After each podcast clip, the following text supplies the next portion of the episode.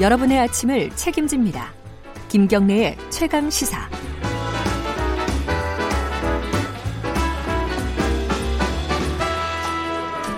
네, 아, 매일매일 가장 핫한 스포츠 소식을 가장 빠르게 전달해 드리는 KBS 스포츠 취재부 김기범 기자 나와 있습니다. 안녕하세요. 네, 안녕하세요.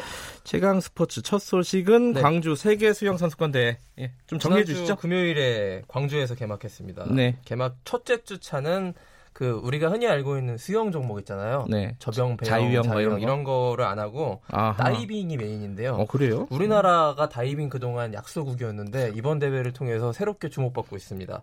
김수지 선수가요. 한국 다이빙 사상 처음으로 세계 선수권 대회 동메달을 획득했는데 음, 아주 네. 큰그 쾌거였고 네. 그 1m 다이빙 가장 낮은 그 높이에서 뛰는 다이빙이었습니다. 이 네. 사실 이 종목은 올림픽 종목은 아닌데요. 세계 선수권 대회에 있는 종목인데 그렇다 하더라도 굉장히 큰 의미가 있는 네. 다이빙 약소국이 메달을 땄다. 음흠. 김수진 선수가요.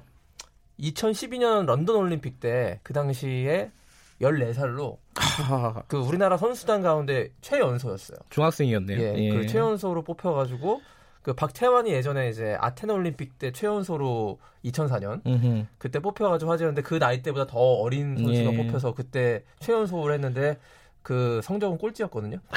근데 이제 그리고 2016년 리우 올림픽이 있었는데 그때는 아예 국가대표에 선발되지도 못했습니다. 네. 대표 선발전에서 떨어져가지고 그런데 와신상담 그 긍정적인 마인드로 계속 연습을 해서 이번에 세계 선수권 대회 선발전을 통과했고 결국 다이빙 사상 첫 메달이라는 값진 성과를 대단하네요. 냈는데요. 예. 우리 다이빙이요 희망이 있습니다. 지금 남자 다이빙의 우아람 선수도요 1m 스프링보드 다이빙에서 전체 음. 4위를 차지했거든요. 아하. 메달을 아깝게 실패했지만 어쨌든 네. 간에 이 선수가 메달권이라는 거 아직 나이도 젊고 다음 올림픽 그 다음 세계 선수권 대회 계속 기대해 볼 만한 한국 다이빙의 새로운 희망을 발견했다 이렇게 볼 수 있겠습니다. 네, 전이 소식 듣고 약간 놀랐는데 네. 여자 수구 네. 선수가 64대 0으로 헝가리한테 패했다. 그렇습니다. 아이고야 이게 64대 0이면은 이게 뭐 세계 기록이라면서요? 기록입니다. 이게 예. 가장 큰 점수차 패배였고 예. 그 감독이 이렇게 얘기했습니다. 헝가리는 굉장히 강팀이거든요. 네. 메달 후보인데 안 봐주고 최선을 다해준 헝가리에 오히려 감사한다 이렇게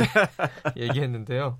자 여자 수구 대표팀이 원래 없었어요 우리나라에 아하. 여자 수구라는 게 이제 예. 우리나라가 광주 세계 수영 선수권 대회를 유치하면서 좀 급조된 팀입니다. 음. 그 왜냐하면 개최국은 자동적으로 출전할 수 있는 자격이기 때문에 네. 예전 같은 경우에는 어림도 없습니다. 이 출전하기 위해서 쿼터를 자체가 따내기 위해서는 예. 그렇기 때문에 아예 팀도 없었는데 이번에 광주 대회를 우리가 유치한 만큼 수구도 출전하자 해서 팀을 급조했는데 너무 급조했어요. 그러니까요. 그러니까 좀 아쉽더라고요. 5월 달에 음. 선발전을 해서 한 달 반 정도 연습하고 이제 나갔거든요. 그 네. 선수들 대부분도 수구 공을 처음 잡아본 아이고. 물론 이제 수영 대표 선수급들은 되지만 네네. 수구 공은 처음 잡아본 거라서 좀 아쉬운 면이 있었고 이 대한 수영 연맹이 사실은 남북 단일 팀을 이 수구 대표팀으로 결성해 보려고 하던 와중에 이제 좀 음. 시일이 좀 늦어지면서 네. 이런 결과가 나왔는데 아, 선수들은 뭐 아무런? 잘못이 없습니다. 음. 그 대한수영연맹이 사실은 이 대회 유치한 지가 한 6년 됐는데요. 그 전에 미리 수구 대표팀을 짜서 훈련했으면 어땠을까 그런 예. 아쉬움도 있고 근데 대한수영연맹 자체가 관리단체로 몇 년 동안 그 좀 말썽을 피웠던 그런 예. 단체였기 때문에 이런 행정적 준비는 예. 하지 못했던 거로 보입니다. 좀 아쉬운 면이 있습니다. 평가는 평가대로 하는데 뭐 네. 마지막까지 최선은 다해야겠죠 그래도. 최선을 다하고 있습니다. 예, 예. 자, 테니스 소식. 아, 네. 20초밖에 안 남았네요.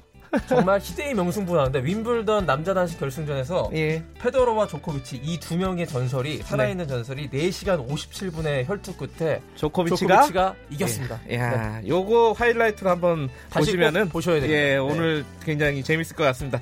자, 시간이 없어서 여기까지만 마칠게요. 고맙습니다. 네. 김경래 최강사 잠시 후 2부에서 뵙겠습니다.